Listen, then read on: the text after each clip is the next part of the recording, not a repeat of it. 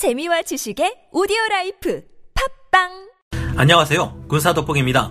자주포란 자력으로 주행이 가능한 야포를 말하며 그 중에서도 자주 곡사포는 포신의 연장과 장거리 포탄의 개발을 통해 먼 곳까지 다양한 종류의 포탄을 날려보내 적을 초토화시키는 아주 강력한 수단입니다. 하지만 화력 덕후 대한민국에서는 연평도 포격전을 겪으며 북쪽의 갱도 포병에 대한 신속한 대응 및 조기 제압 능력이 요구되었는데요.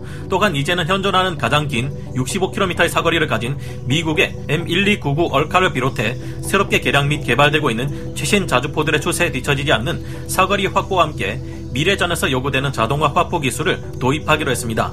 그 결과물이 바로 9월 14일부터 17일까지 영국 런던에서 열린 DSEI 국제 방산 전시회에서 처음으로 모습을 드러낼 K9 자주포의 업그레이드 버전인 K9A2인데요. 이름만 보자면 기존의 K9을 약간 개량한 것처럼 보일지 몰라도 K9A2 전차는 미국에서 전설로 남은 비운의 최강 자주포 크루세이더와 거의 동일할 정도로 차원이 다르게 강력해진 아예 다른 자주포입니다. 이번 DSEI에서는 아직 세상에 한 번도 모습을 보이지 않았던 K9A2가 첫 선을 보이는 동시에 영국의 차세대 자주포 116문을 공급하는 MFP 사업의 일환으로 116문을 수출하기 위해 제한된다고 하는데요. 최근 대륙의 96식 전차가 또 탱크 바이애슬론 대회에서 대구력을 당했고 일본에게 대륙 핵 잠수함이 들켜 쫓겨다녔다는 말이 나오고 있는 반면 한국의 무기체계는 잘 나가기만 하는 것 같습니다. 미국의 최신 자주포마저 능가하며 세계 최강의 자주포가 될 K9A2는 어떤 면에서 압도적인 성능을 보이며 다른 후보들과 비교했을 때 어떤 장단점을 가지고 있을까요? 오늘은 드디어 최초 공개되는 K9A2의 가공할 성능 그리고 경쟁자들과 비교해 볼 때 K9A2에게 얼마나 수출 가능성이 있을지 생각해 보겠습니다. 전문가는 아니지만 해당 분야의 정보를 조사 정리했습니다. 본의 아니게 틀린 부분이 있을 수 있다는 점 양해해 주시면 감사하겠습니다. 전설의 크루세이더 자주포가 한국에서 부활한다. K9A2의 초강력 성능 이번에 K9A2 자주곡사포가 최초 공개되는 DSEI는 영국 국방부와 국제무역부가 주관하는 국제방산장비 박람회입니다. 올해는 30여 개국에 760개 방산업체가 참가했는데요.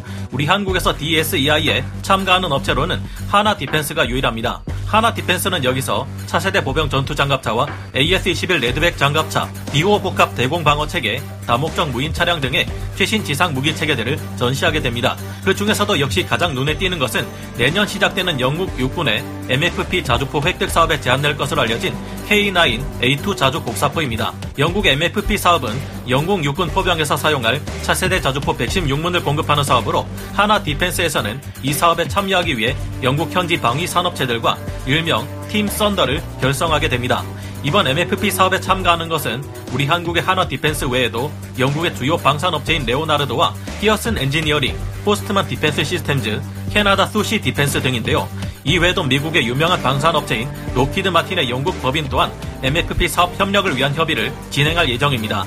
K9A2 자주곡사포는 이전의 영상에서도 말씀드렸듯이 미군을 위해 개발되었지만 계획이 취소되어 버리고 전설로 남은 최강 자주포인 XM2001 크루세이더 자주포를 꼭 닮아 있어 전 세계 군사 매니아들의 관심을 끌지 않을 수 없습니다. 연평도 포격전 당시 우리는 정치적인 사안으로 인해 이 같은 사태가 벌어졌을 때도 전투기를 쓸 수 없을 수도 있다는 것을 깨달았습니다. 당시 우리 군에서는 K9 자주포로 북쪽의 도발에 대응했고 KF-16, F-15K 전투기를 출격시키는 한편 경비정도 출동시켰고 반대쪽에서도 미그 23 세대를 출격시켜 공중과 해상에서도 무력 충돌이 일어나기 직전까지 갔었는데요. 당시 공대지 무장을 장착하고 출격한 우리 공군의 KF-16과 F-15K 전투기들은 공격 작전을 실행하지 못하고 초계 비행만 하다 돌아와 버렸습니다.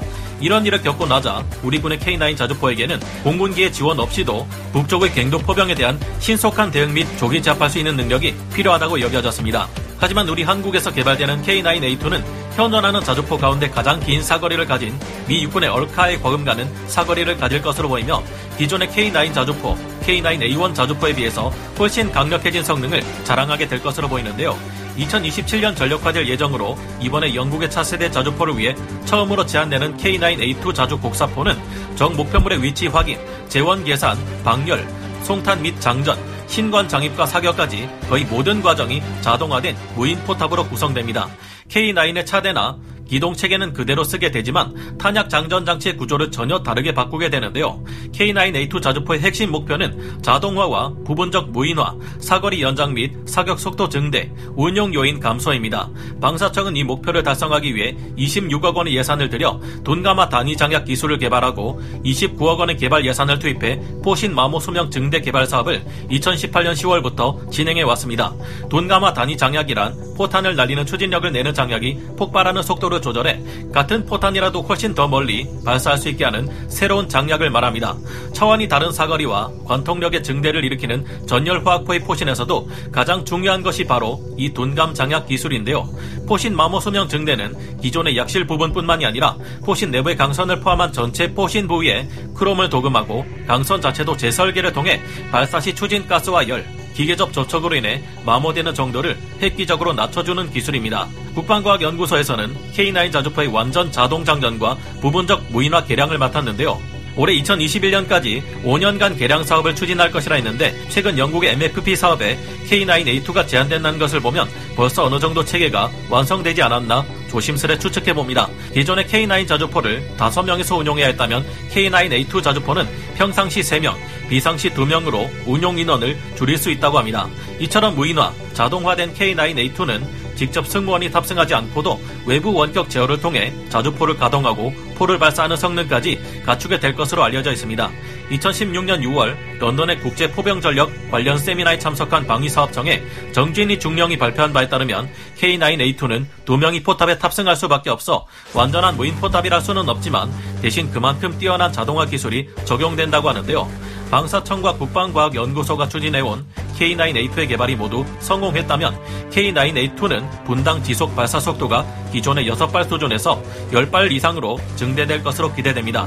발사 속도의 향상을 위해 수랭식 포열 및 약실 또한 도입할 예정이라고 밝혀졌었는데요. 여러 부분에서 구조나 목표 성능이 미 육군의 전설적인 자주포 XM2001 크루세이더와 거의 동일하다는 것을 알 수 있습니다.